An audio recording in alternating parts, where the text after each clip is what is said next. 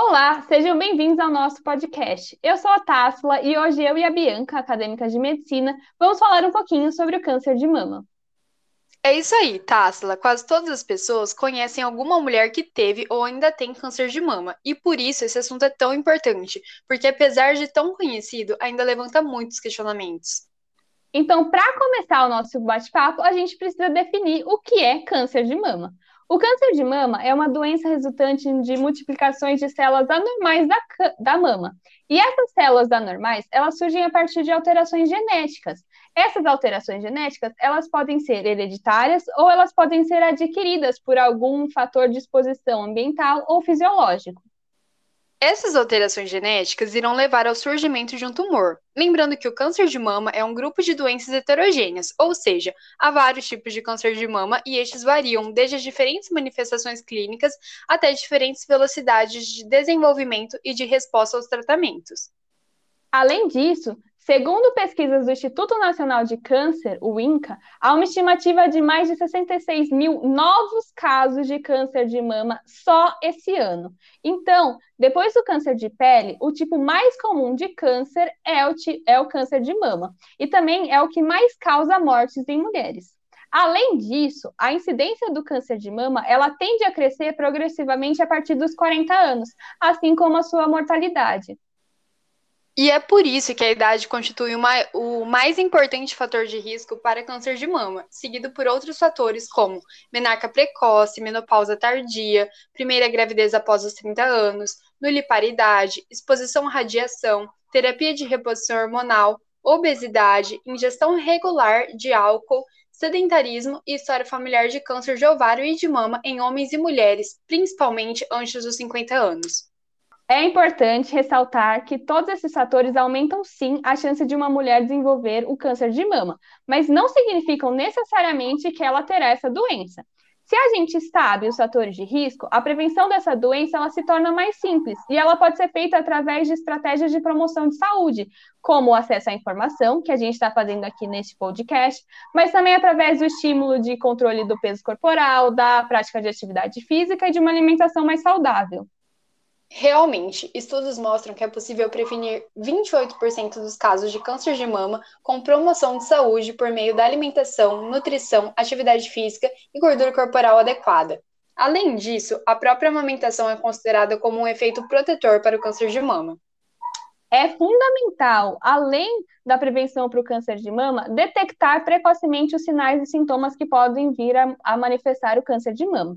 Sendo que a principal manifestação do câncer de mama é o caroço fixo, duro e indolor nas mamas. Mas também podem estar presentes outras alterações, como alterações no bico do, do mamilo, dor nos seios, pequenos caroços no pescoço ou na região abaixo do braço, além da saída de líquidos dos seios e as mudanças na pele dessa mama, que pode ficar mais avermelhada, retraída ou parecida com, com uma casca de laranja.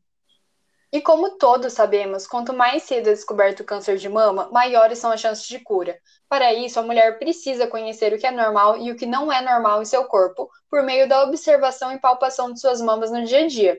Assim, ela pode reconhecer suas variações naturais e identificar as alterações suspeitas.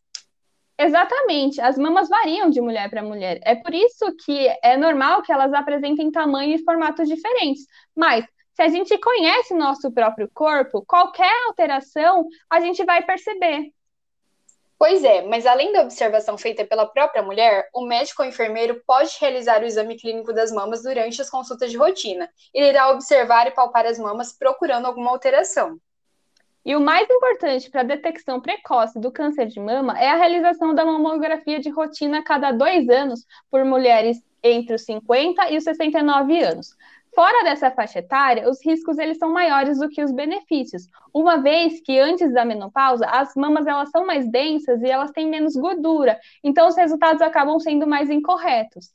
É importante também ressaltar que as mamografias devem ser feitas em mulheres dos 50 a 69 anos, como eu falei, mesmo que elas não tenham nenhum sintoma que a gente falou aqui.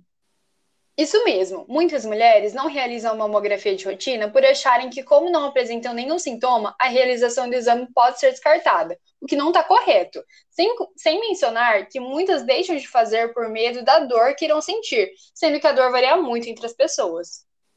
Não podemos deixar de mencionar também de que, como todo exame, existem riscos de fazer a mamografia, mas os benefícios eles são muito maiores. Se a gente encontrar esse câncer logo no início, o tratamento ele vai ser menos agressivo e a chance de cura vai ser maior. E claro, a mulher deve ter autonomia para decidir juntamente com o seu médico sobre a realização do exame. E se no exame for detectada alguma alteração, será colhida uma pequena parte da lesão por meio da biópsia para análise em laboratório para confirmação do diagnóstico. A partir da confirmação que será traçado todo o tratamento e caminho que deverá ser seguido. Sim, além disso, eu queria falar sobre alguns mitos que andam circulando pela internet. Um deles é que o alumínio presente no desodorante é um fator de risco para o câncer de mama, mas não existe nenhuma fundamentação científica que comprove essa tese. Além disso, tem aquela ideia da prótese de silicone, que ela causa mais câncer. Mas também foram feitos vários estudos e nenhum deles conseguiu é, colocar uma associação casual entre os implantes mamários de silicone e o risco de desenvolvimento subsequente do câncer de mama. Falando em mitos, eu queria acrescentar algo que não é mito, mas que muita gente não sabe os homens também podem ter câncer de mama, apesar de raro. Então é muito importante que eles também se cuidem e procurem ajuda de e procurem ajuda se encontrarem algum nódulo nos seios.